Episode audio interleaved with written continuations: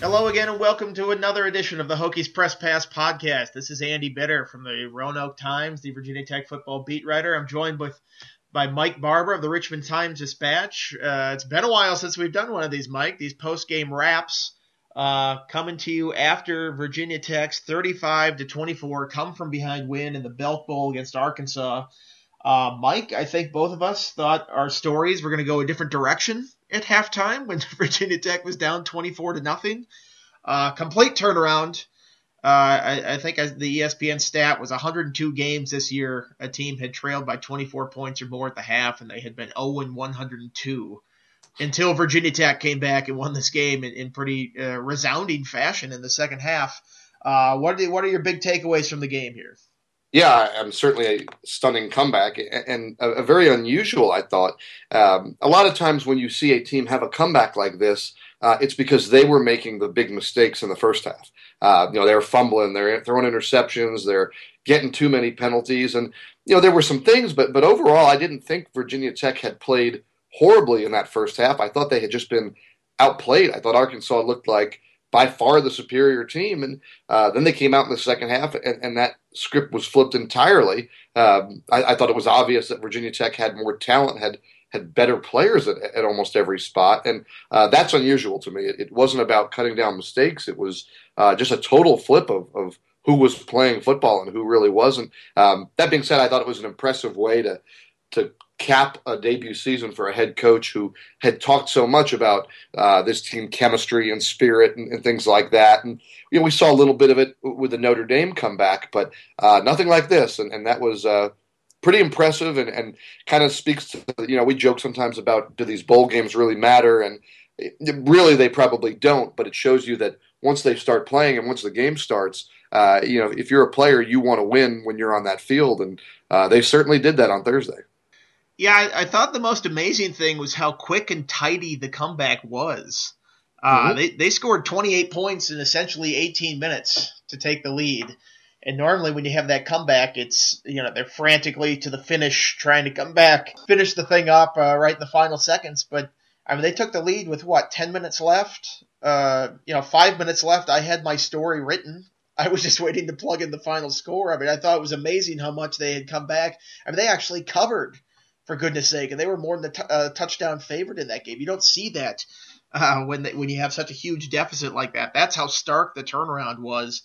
Uh, just thought it was really impressive. Uh, you know, I, I think like you mentioned the Notre Dame stuff earlier this year, they had been through games like that before, where uh, you know had been in a big hole, so it wasn't that big of a deal to them. I know this was a little bit bigger, but uh, I, I think everybody always assumes at halftime it's oh, Fuente went in there and he tore him a new one and he was screaming the paint off the walls and all that stuff. And I, I just don't get the impression that that's how they go about their business. They go, all right, that was a really crappy half. Let's go play better in the second half. I mean, I asked Sam Rogers about what, you know, what was it like at halftime. He's like, most of them was just eager to get back on the field. It wasn't like this, you know, Friday Night Lights emotional speech or anything like that that, that got the team going. They just, you know, started playing more than anything. Yeah, and I I do think that is sort of the character of this team. I also think uh, anything that goes on that locker room, this is a program going forward that uh, is not interested in sharing the details of that. That, but, that is a very good point. But but I do think you're right. I, I and I think it's it's a very sort of logical approach to say if Arkansas can score 24 unanswered points in a half, then Virginia Tech can score 24 unanswered points in a half. Um, so if, if, you think about it logically, uh, it makes sense. But it's just not the way football works. I mean, you don't get dominated like that. Um, it's one thing to be able to come out for the second half and just not have your will broken. You, you, know, teams that are down by that big a margin at halftime, if they come out and compete in the second half, uh, we write stories praising their effort uh, because they didn't quit, they didn't give up, even though the game was over. But to come out um, that calmly and just go about doing what you need to do. Um, and it was interesting, you know, I asked some of the guys about emotion, and because we saw a ton more emotion in the second half, but they noted, hey, there was emotion after big plays. Uh, there just wasn't opportunities for emotion. They didn't think they came out flat, in other words, energy wise. they didn't have anything to celebrate in the first half. They had a lot to celebrate in the second half. So, uh, exactly to your point, it, it wasn't about rah rah or playing harder or any of those things. It was they just played better football uh, and revealed that in actuality they were a much better football team than Arkansas. I covered one other game in my life where a team was down 24 points and came back to win it. That was the 2010 Auburn team against Alabama. Uh, down 24 nothing, came back and won that game 28-27, I believe. That team had Cam Newton. Uh, also was playing an, Alabama defense that was pretty good. This Arkansas defense, not the Alabama 2010 defense. So if you're going to do it against anybody, uh, Arkansas was a team that you could do it against. I think I think David Teel had tweeted that Arkansas had given up 28 point, points or more in the second half four times. So uh, it was there for the taking. I really thought this game turned with the defensive effort in the second half. Uh, much more aggressive, it seemed like, from Bud Foster's group. Six sacks all in the second half. Uh, the turnovers were really the key part. I mean, you got the fumble forced right on the first drive, three interceptions eventually in the second half. Virginia Tech scored touchdowns on all four of those drives, and I think totaled those four drives went 87 yards. So it's not like they had to go the length of the field in these comebacks. Uh, what did you think about the way that defense played the second half? Yeah, and again, it speaks, and I know there's people who will take the flip side and criticize the fact that the defense didn't play all that well in the first half. Um, but I think it speaks again to, to what Bud Foster can do uh, with halftime adjustments. Um, we've seen it in the time you and I have been doing covering this team. We've seen it so many times, um, and it goes into what you were saying about Coach Fuente and the overall program of sort of the calmness. They they made their adjustments. They came out and and believed that if they were in the right spots, and, and we hear the kids say this all the time that Bud Foster is going to give them the right game plan, and if they execute it, they'll be fine. Uh, and here they come out and follow the adjustments, and all of a sudden here's a ball on the ground and here's a ball in the air that they can pick off. And um, absolutely, you know, the defense, the turnovers were what changed that game. It's also what brought out the emotion. It made things easier on the offense. Um, and I think if you're Arkansas and you have this track record of uh, they've been outscored ridiculously in the second half, that's been their MO all year. They have not been a second half team. it certainly happened in that disappointing regular season loss to end the year against Missouri. So I think when you start having Virginia Tech taking the football away, um, that's a particularly demoralizing action by the opposing team. Um, it's one thing to get hit by an 80-yard touchdown bomb and you say, "All right, you know, we messed up, that got away." There's something demoralizing about losing the ball, losing your opportunity to add to your lead, and then seeing the other team punch it in right away. So, uh, no doubt it was the defensive turnovers that changed things. The offense being able to capitalize on them um, changed the whole flow of the game, and and really when you talk about momentum, you would think it would take a lot to shift momentum when you're down 24 nothing, and it really didn't. It, it took the first turnover and, and, maybe that first touchdown. Yeah, I, I, think it's interesting. Is well, oh, Bud Foster's group turned on the switch in the second half. You know, Arkansas didn't really run the ball for anything in the first half. Mm-hmm. Had 43 yards in the first half. So Virginia Tech just sort of continued that in the second half, shored up its pass uh, defense, started getting after the quarterback and forcing him into mistakes. Uh, you know, I thought it was a really great team effort uh, on defense. Yeah, I thought the that was the best the whip position has looked in forever. Probably, I mean, I, am trying to think of a game where the whips had a bigger impact like that since I've been covering the team in the last five years. Uh, you know, Anthony Shegog started, played a big role, had a, a forced fumble, and interception. Mook Reynolds came on late, had uh, two sacks, first two sacks of his career. Uh, I thought they really played well. Defensive line started getting after the quarterback. I, I just thought it was a very, very strong defensive effort that, uh, you know, that was sort of, uh, you know, how Virginia Tech has come back in those kind of games before. Is the defense starts it, the offense uh, takes advantage of some of those drives, and you know, when you get the ball at the eight yard line, the five yard line, I mean, you should be scoring touchdowns. That makes it very easy for even a bad offense, and this is a very good offense. So they, they finally got going. Uh, to flip it to that offensive side, I mean, were you surprised by how slow they start? I mean, I asked a couple guys in the lead up to the game, and you know, you, you play all these games week to week during the season, and I said, you know, you take a month off like this, do you lose your timing? Do you lose any sort of rhythm that you had going? And to a man, every guy I asked has kind of poo pooed the question, like, no, no, you know, we practice, we'll keep our timing like that there's something about playing in games that is different than practice, and I think you kind of saw a little bit of rust in that first half. Uh, did you think they'd be that rusty or that sort of out of sync in the first half? And then how surprised were you that they turned it around?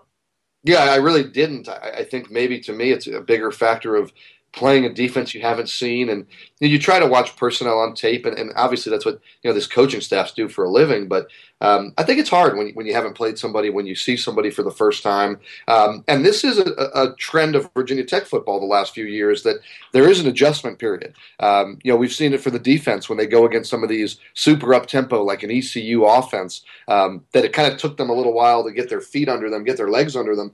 Um, I think that's what it was. I, I think um, you know, had they played somebody maybe they were a little more familiar with, that you shake the rust off a little quicker. Um, but I think the feeling out process for Virginia Tech took a lot longer, certainly, than the feeling out process for Arkansas. And that's what got Arkansas off to the start, and, and that's why we saw so little really offensively from Virginia Tech, and, and why we saw some of the busted coverages defensively. Um, it just took really a full half for both of those units for Tech to to get comfortable with this is Arkansas, this is what they look like, uh, this is the size of their team, the the pace of their team, um, and then once that happened, uh, I, I, thought the offense, you know, that second half might have been as efficient as we've seen them be offensively. Again, obviously the short fields have a lot to do with that, and it might have been as dominant uh, as we've seen them uh, for a half defensively. So uh, once they got their legs under them, I, I thought that was a pretty uh, impressive performance. Yeah, I thought it was. It seemed like it was just a foregone conclusion. I, think they got back to 24-21. It's like, well, they're not going to stop at this point. I, I, just didn't see the offense being stopped by Arkansas at any point in that half. Uh, just uh, like you said, a pretty efficient way of going about things. I think twice uh, they had really short fields and scored in either one or two plays. It was either the the next play or uh, two plays later. You know, Sam Rogers made the really nice diving one-handed catch, bailed Evans out on a, a pretty low throw that was low and away. Uh, Chris Cunningham made a nice catch. Uh, I, I think kind of the impressive thing when I look at this is how many guys contributed to this effort.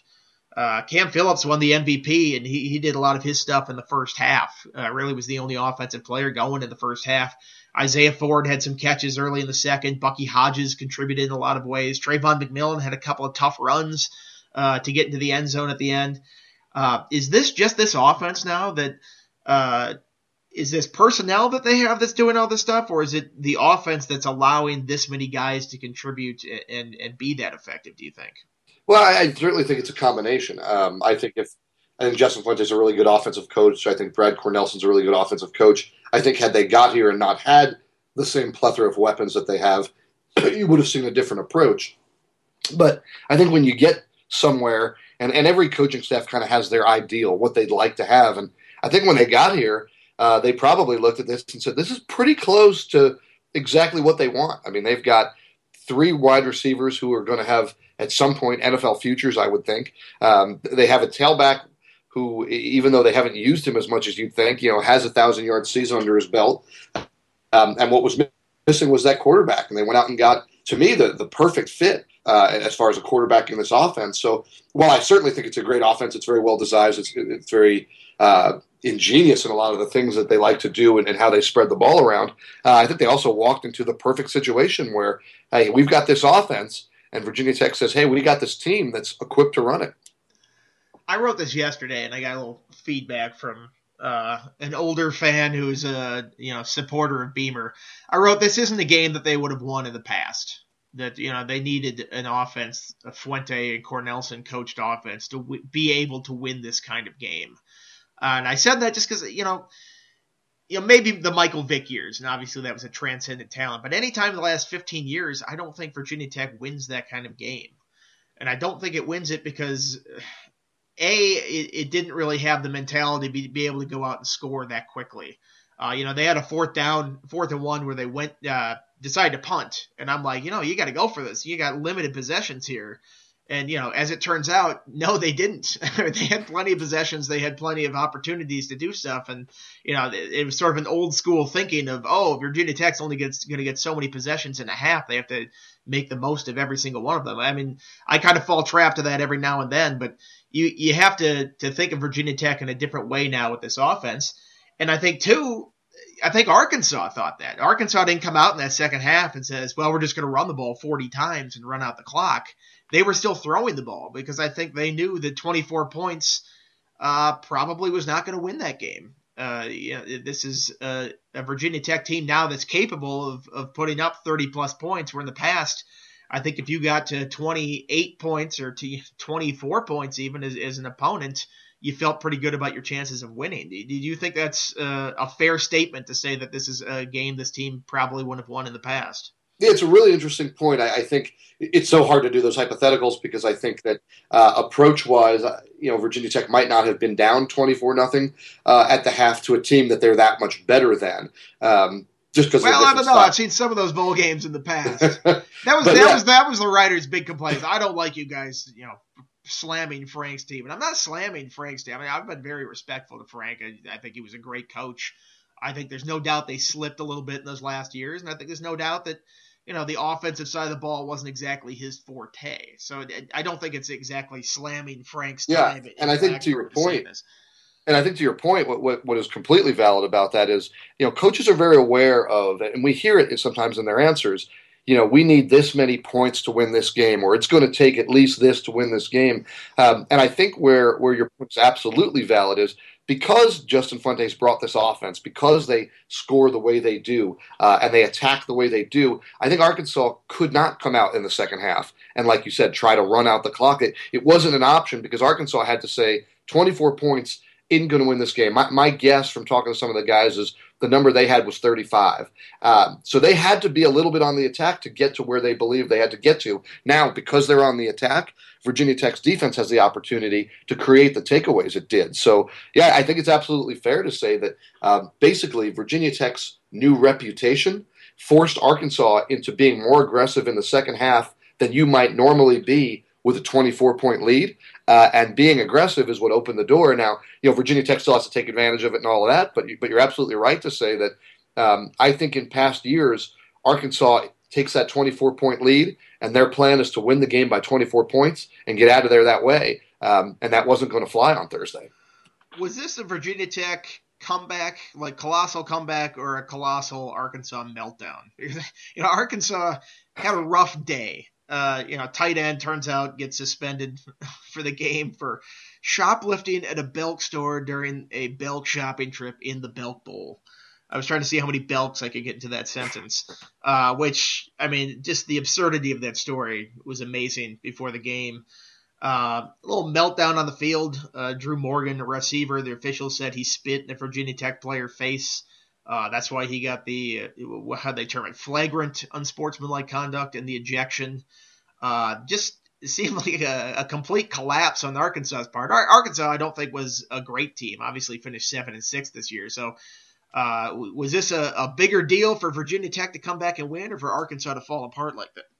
Yeah, I don't want to. I don't want to slight Arkansas because um, their collapse was monumental, and, and they deserve so much blame for, for the way things unfolded. Um, just not a team that, that had composure in the second half uh, in, in any regard. That being said, I, I, thought because of the way it unfolded with Virginia Tech's takeaways, um, with their pressure on, on, the quarterback. I thought Virginia Tech was the aggressor in the comeback. I thought they made things happen. Now, certainly it takes two to tango, and Arkansas being um, just really inept and collapsing in the second half uh, fed into it. But I thought Virginia Tech drove that point and made that the storyline by getting after Austin Allen, by getting into passing lanes, by being aggressive, going for the ball in the air, by trying to strip the ball uh, when guys had it in their hands for Arkansas. So, um, yes, certainly I don't want to cheat Arkansas at all. Uh, their horrible performance in the second half was very important. Um, but Virginia Tech, I, I, thought, was the aggressor and, and made those things happen. Well, I'd say Virginia Tech drew the line on a hard, smart, tough season, finishing with a one and zero oh record in the final bowl game. Did I did I miss any other catchphrases that they had this? I think year? those are the big cliches, and uh, yeah, I actually wrote about that hard, smart, smart tough, and uh, in today's story, and I said, you know. It probably wasn't smart to make things that hard on yourselves, uh, but they sure did show some toughness. I thought, and um, that's a pretty good line. That, that's very good. I, I, do this for a living. How satisfied? how satisfied were you after you came up with that line? Do you kind of kick back and just take a you know drink a beer or something like that? Like, oh, that was good. That, was, that was it, a pretty good line. It was. Yeah, it was in the hotel room uh, after the game, and it's the reason I decided to write a follow up. I was like, oh, I want to use this line. I guess I'll write a follow up for tomorrow instead of just sleeping in and shifting my focus to basketball. But but I do. I, I did think that that um, that victory really did embody a lot of uh, what Justin Fuente has taught and preached. Um, and I think for a coach, um, there are few things more rewarding uh, than seeing some of you know the stuff that we make fun of, the catchphrases and, and the mottos and the credos. Um, to see a team actually embrace it um, and, and, perform that way, I, I, think is really satisfying for a coaching staff. And I can't imagine Justin Fuente um, expecting much more out of his first season. Uh, that's about as, as, good a debut as as any of us, I think, would have dreamed up for him. Yeah, that's what I was going to ask. I mean, ten wins, uh, get back to the ACC title game, give Clemson a run for its money in that game. Uh, you know, a couple disappointing losses along the way to Syracuse and Georgia Tech that kind of came out of the blue, and I think obviously they wanted to play better in that Battle of Bristol game. But you know, for a team that had been essentially 500 for the last four years, uh, this was a pretty good uh, turnaround season. I mean, it, I think you know, Evans was a huge difference maker in this thing. Uh, you know, he took them from you know kind of sneaky good ACC team to really good ACC team. Uh, I'm curious, uh, just overall, could you give, uh, could you see an area where they could have been better this year? Yeah, I think what was missing, and you referenced it, was the two losses to teams that I believe they were better than, and and that's been a problem for this program the last five years, where uh, they've had some marquee wins, they've had some some key wins, especially in the ACC Coastal, uh, but there have been some slip ups that hurt them. Um, but you're really nitpicking now when I say that that was a disappointment because I think when Fuente was hired, I don't think people appreciated the pressure he was facing. A lot of people looked at Bronco Mendenhall and UVA and said, "How are you going to make things better there?" And, and that's a dumpster fire, and, and, he may never do that. Who knows? Um, but I think Fuente was under the opposite side of pressure. He inherited a program that, while yes, people were down on Frank and and things hadn't been as great the last few years, they never got back. This was still a team that always beat Virginia. This was still a team that was always in contention for most of the year in the Coastal, uh, and this was always a team that was going to a bowl game. And it would have been, in my opinion, excusable for any of those things to slip in year one. Justin Fuente is trying to get his program established. He's got his eyes on the future. Uh, it, it would have been understandable if any of those things went by the wayside, but I don't think fans would have agreed. I think fans would have been livid. I think they would have been discouraged. I think they would have done what fans do, which is overreact. Um, so I think Justin Fuente to deliver on all of that to add an ACC title game appearance and to get to the 10 win plateau, um, I'm just blown away. I, I, thought it was an absolutely outstanding job by that, that whole coaching staff, by the new additions, uh, and, and, by the seniors, the, the, guys who were recruited thinking that this was going to be what happens as a minimum every season for them to help fight and get the program back to that level. Um, I think everybody associated with Tech football walks away from 2016 or should walk away from 2016 uh, feeling pretty good about what they did and, and, pretty good about what's coming next. Yeah, I think when most guys take over a program, uh, the program's kind of in the dumps and the previous coach had gotten fired. Yeah. Uh, so you sort of get that grace period as the new coach. It's like, well, he has time to get his own guys in place and then he'll turn it around. Uh, when you inherit a team that's been to 23 straight bowls, uh, you, you sort of have to hit the ground running, and you have to have a successful first season. Otherwise, you're going to hear it. Uh, what was that stat they put in the post game notes? Uh, he's the second coach to inherit a team that made 23 straight bowl games to win 10 games. Like, well, that's a very small group, I think. That sure is. From. But you know, it sort of underscores the point that they had been to 23 straight bowl games. There were expectations. They may not have been 10 wins, uh, maybe not in that first year, but I, I, think they still had expectations that were pretty high, and, and he met and exceeded them. I think in that first year. Uh, you know, turning the page to look forward here. Uh, you know, and January 16th is the deadline to declare uh, for the NFL draft. Uh, Bucky Hodges will go to the draft this year. Uh, back and forth with his dad last night, confirmed that Bucky is going to enter the draft. Uh, I don't think either of us were too surprised by that. I mean, I, I, thought he was really close to going last year before he decided to come back and, you know, playing receiver this year, not his future position in the NFL. I feel like he really uh, had done what he needed to do in college and has the sort of physical skill set that is going to be, you know, guys at the combine are going to be drooling at his sort of size and speed combination. Would you? I, I, I would imagine. Yeah, I think that's a correct assessment. Oh yeah, yeah. I think I think the thought process for me was Bucky was absolutely gone. Um, I would say Jerod Evans absolutely back, although now there's some internet chatter that maybe that's not the case. And I thought Isaiah Ford was the really interesting one, um, the guy who uh, wouldn't be wrong to go, but wouldn't be wrong to stay. And, and those are the really tough decisions uh, in my mind, anyway. What do you sense from Ford? Because I, you know, I, I, I, for the longest time, I'm like, he's gone. He's got to be gone. He's accomplished everything he wants to in college. But you listen to him talk, and he says, I want to get my degree, and I know you can come back and get your degree, but it's just a lot easier if you're just here and you're doing it. Uh, he said he's not submitting the paperwork to the NFL to get feedback, which I think if you were really serious or on the fence about going, that you would do. Uh, you know, his his receiving brother Cam Phillips, who they've been through thick and thin together here at Virginia Tech, he's going to be back. Uh, I'm starting to think more and more that, that Ford might be back next year. Do you get that same feeling, or am I just overthinking this thing? It, no, it's not that. It's I, I, think if you base it on the information we're being given, uh, it sounds like there's a really, really good chance. I, I think that some of that is that weird keep everything close to the vest of this program. I think now that the season's over, uh, one of the first things Isaiah Ford probably ends up doing is submitting that paperwork. Um, he, he's too smart a kid to not have all the information available. Um, so I think he submits his paperwork, uh, and, and, then it's a question of does that paperwork come back and say first round, second round, uh, or, or later. And um, you know, I've heard some mixed reviews. I, I think I think he's an NFL caliber receiver. I think he could go this year, and he would not be one of those kids that that I heavily criticize because I I do think he is ready. Um, but I think there are also things that he can still polish in his game, and I wouldn't be surprised if, if the NFL views him as more of a second to third round pick, and if that maybe was enough to tell Isaiah, with all the other things you just mentioned, playing with Cam and, and his teammates. Um, I would not be stunned if Isaiah Ford came back, but I also couldn't blast him for leaving.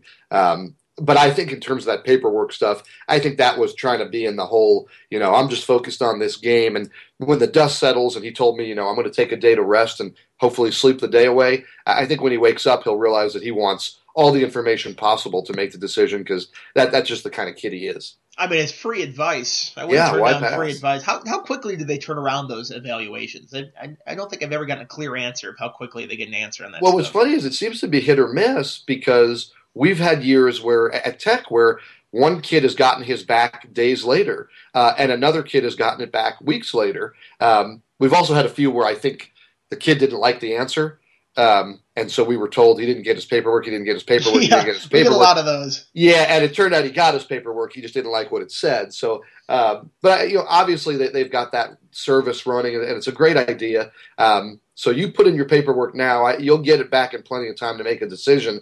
Um, but it's also possible. I, I, think it's easier to decide uh, to stay, which is kind of funny to say. I, I think if the reasons to stay are there, then it doesn't matter uh, what the NFL paper because every kid believes they're a first round pick, um, and, and, it isn't until somebody explains to them how it works that they realize maybe that's not the case. So if, if teammates and education are bringing Isaiah Ford back. Um, then he maybe doesn't need that paperwork. Uh, but if he's seriously considering it, I think you get the paperwork and see what it tells you. I think it'll be interesting with Ford because you know he's not a he's not ever going to be a six five guy he's not going to be a four three speed guy. Like it's just that's not him. He's just a really solid all around receiver. So I'd be curious, uh, sort of what the feedback is this year, and you know if he stays another year, what could he potentially get up to? Because it's not like he's going to be six five next year. It's not like he's going to have. It four, seems unlikely. Speed. Yeah, it's not like he's going to have four two speed next year. He's just going to be a very well rounded receiver, uh, and maybe having more experience would help in a situation like that. Uh, you mentioned Evans, uh, who I just had kind of assumed would be back. I asked him before the bowl game at one of those things, uh, you know, do you have an NFL decision to make? And he gave the response like, I'm just focused on the bowl game and we'll deal with all that later. And I kind of brushed it off as the uh, the answer that all those guys were giving. And now that I look back on it, and some of the news has come out recently, uh, I kind of wonder if it seems like, no, really, I'll I'll, I'll think about this later. Uh, last night, uh, Ricky LaBlue at Tech Sideline tweeted that you know Jerod Evans is leaning towards the NFL draft, and a lot of guys on Tech Sideline, Will Stewart, Chris Coleman, who uh, plugged in pretty well, hear a lot of stuff. A lot of insiders on that site who have been correct a lot of the times on this stuff are saying they're hearing the same thing. Uh, now, you know, sometimes there's a little bit of game of telephone that goes on with this, and uh, Jerod's he's sort of thinking about this. He's definitely thinking he's he's leaving, and you know, purple monkey dishwasher by the, by the time you get to the end of this whole translation. Uh, but, I could see Evans thinking that he should go to the NFL too. He just sort of has that mindset of, you know, I'm, you know, you sort of read his tweets and any perceived slight he hates, and that's that's motivation for him. He always thinks he's the best on the field. He hates losing, uh, and he doesn't do it a lot. He doesn't lose a lot because he is a very good player. Uh, I still think this maybe would be a premature decision to go to the NFL. Uh, you know, one year at, at, the FBS, I think he needs a lot of work in terms of reading coverages, stuff like that. to Go and do a second read before you tuck it down and run. But uh, you know, I could understand it too if he wanted to go. He had a great year. I mean, 43, 92 yards and 41 touchdowns. I mean, those are numbers that Virginia Tech has never seen, and those stack up pretty well favorably. Uh, what would you think of, of, of him possibly going to the league? Okay, so like I said, I couldn't criticize Ford for leaving. Uh, Evans, I feel differently. I, I don't think he's ready. Uh, but here's why I think there could be some truth to, to everything that, that you just said and that's being reported out there. When I talked to him before the bowl, um, we just got on, on, a random topic about how much he's run the football this year. Uh, and he admitted that he never expected to run it this much and that you do leave a season when you've carried it that much many times beat up and I think in Jerod Evans, there there's a sense that um, maybe the way he's being used, while he certainly didn't mind it and, and, embraced it and was outstanding, I think that might factor in here a little bit. Uh, I think you're absolutely right that if enough people tell him uh, he's not good enough, then he'll absolutely go because he'll want to prove them wrong. Uh, I think you're absolutely right that he's not ready and that he's got some technique things quarterback wise uh, that he can work on it at the FBS level to to really make him a pro prospect quarterback because he's got the size and, and all the physical tools. Um, and I wonder how it plays in the fact that in his mind he's got to be expecting whether this is the plan or not. Man, I'm going to come out and run the ball 200 times again next year. Uh, that's a beating. Um, and I don't know what that's good because you're not going to do that at the NFL level. So I, I, there may be some thought in his mind and in his camp of saying, hey, if you're going to go back to Virginia Tech to run the ball 200 times, what are you really going to show NFL scouts that you didn't show them this year? Uh, I think he'd be wise to come back. I would be surprised if he got a first or second round grade from the advisory committee. Um, and I don't think if you don't get that, I don't think there's any reason to jump. Um, but yeah, it's certainly an interesting storyline and, and one that I didn't anticipate having to be watching at this point. Yeah, I, I, can't fault any of these guys for choosing to go because of the nature of the sport they play, the injury risk that's involved with it. Uh, you know, Jerod tore an ACL uh, when he was at Air Force. Uh, he broke his wrist when he was at Trinity Valley. He's you know nicked up this year, obviously. I mean, he carried the ball 200 plus times this year. You're going to take a, a, beating doing that. Uh, he's going to turn 23 actually on the day that the last day to declare. Uh, so you know he's not exactly on the younger side here. He's you know he's had a, a, a long college career where he's kind of bounced around in different places. Uh, I wonder if he looks at you know he, he mentioned Cam Newton as a guy that he idolizes or, or you know he likes the way he carries himself. Cam Newton went the junior college or had to go the junior college route for behavior problems, uh, but then goes to Auburn for one year and then goes to the NFL and is the number one pick. Uh, obviously, Jerod did not have the year that Cam Cam Newton had a transcendent year. Uh, unreal, like nothing I, we've seen before. As I mentioned, I covered that as I had a first up, you know, close up, first row seat uh, of that entire season. Uh, you don't win the Heisman, go undefeated, win the national championship without being really dang good. And he, you know, honestly kind of carried a, a you know, mediocre to good Auburn team. I think if you remove Cam Newton from that equation, they may, may be seven and five that year because they won so many close games. Uh, Jerod had a very good year, but I mean, honestly, you can look at it, and he wasn't even uh, an honorable mention All ACC. I mean, I know we've gone into that and the reasons why, and it's sort of uh, pretty split vote with stuff like that, but uh, that's still a fact. Uh, I, you know, he's from Dallas. I wonder if he looks at a situation like Dak Prescott, who, you know, honestly is of a similar build and sort of style of play, and, and goes, you know, why can't I be that guy? Why can't I be a fourth round pick that steps in and plays right now? That mindset kind of plays into I can do anything that these other guys are doing. Uh, I'm not sure. Uh, you know, we didn't uh, have too long to talk to him after the game. I think Norm Wood asked him, you know, you have an NFL decision. He says, we'll talk about that later. So that maybe should have been another clue that he's seriously thinking about this thing. Uh, two weeks is a long time. I mean, it's a long time to think about this and get a lot of feedback from different areas.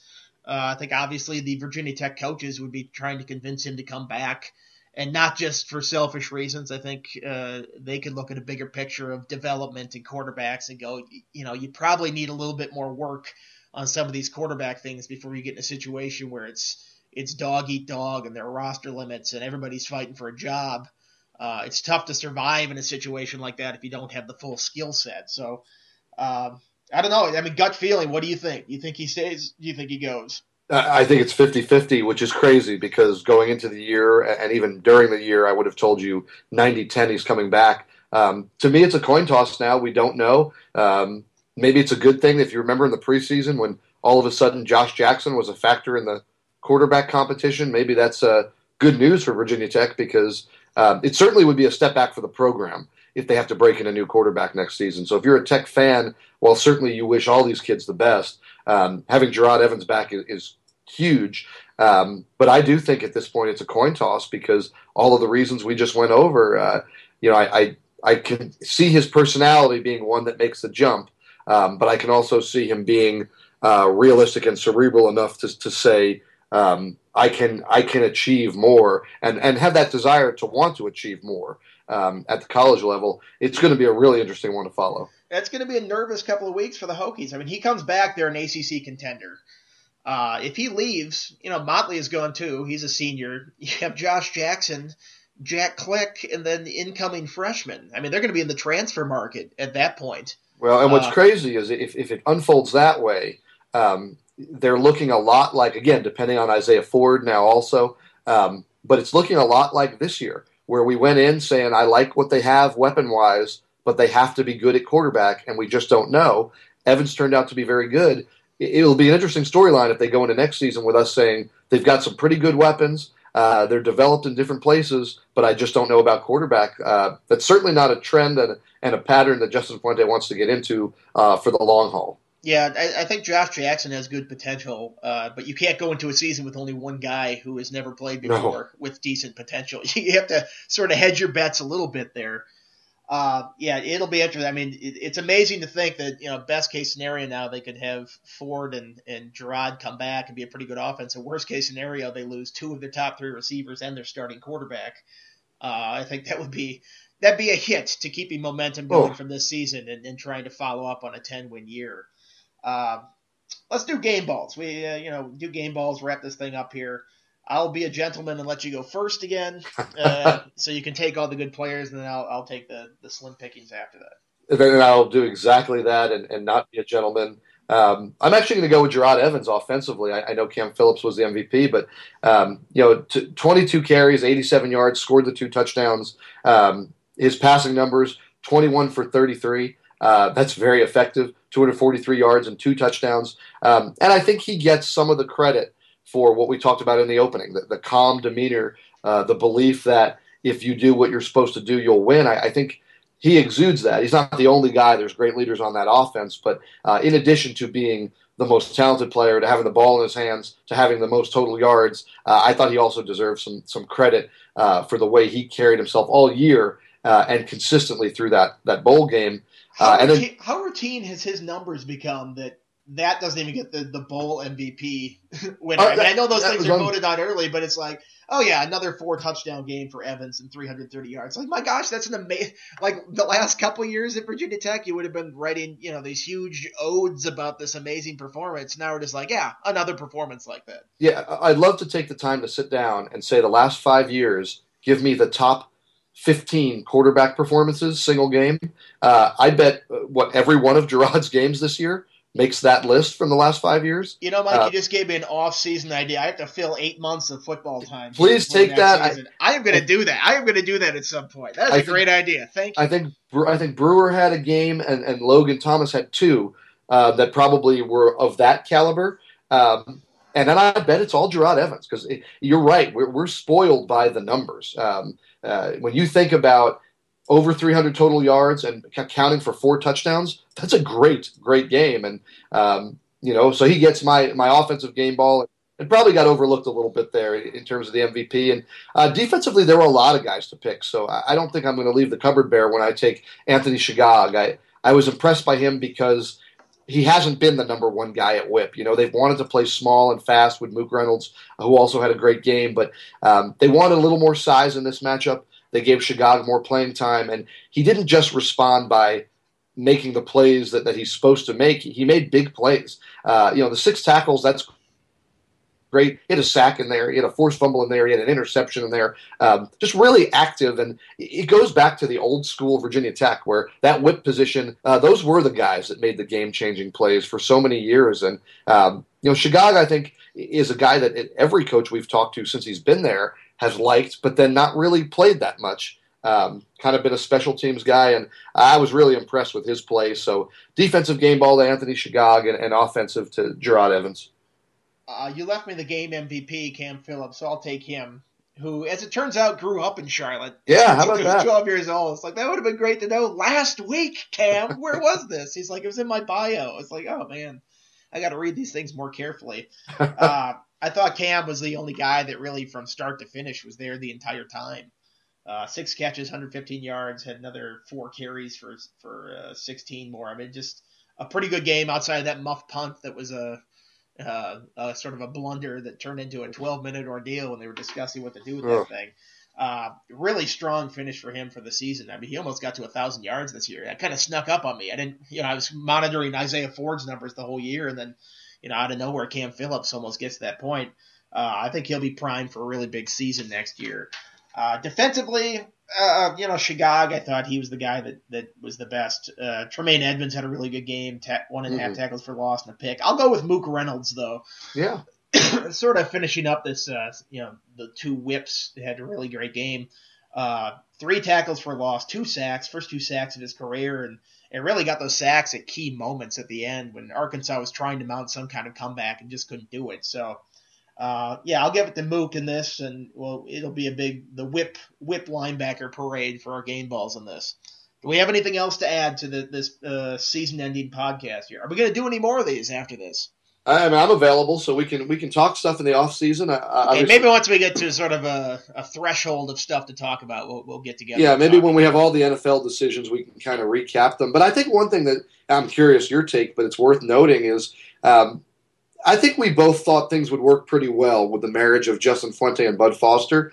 Um, what did you think of the way that paired up? You know, offense, defense. What Bud was allowed to kind of continue with his own uh, fiefdom there a little bit on the defense, while also being very much an assistant coach to Justin Fuente. Um, I was impressed with how that uh, partnership worked, and I would not be surprised to see it continue. I, you know, I think I had sort of had in my head that this was like a trial year, and they'd see how it worked, and, and maybe Bud might go his own way after that. I now have more of a sense that um, Bud Foster enjoyed this year, is a good partner and pairing with Justin Fuente, and uh, I would not be surprised if that's the way Bud continues his coaching career. Yeah, I, I never got the impression that it was you know fractious at all. I feel like Bud enjoyed his time here. He, you know, he said he was rejuvenated several times during the season.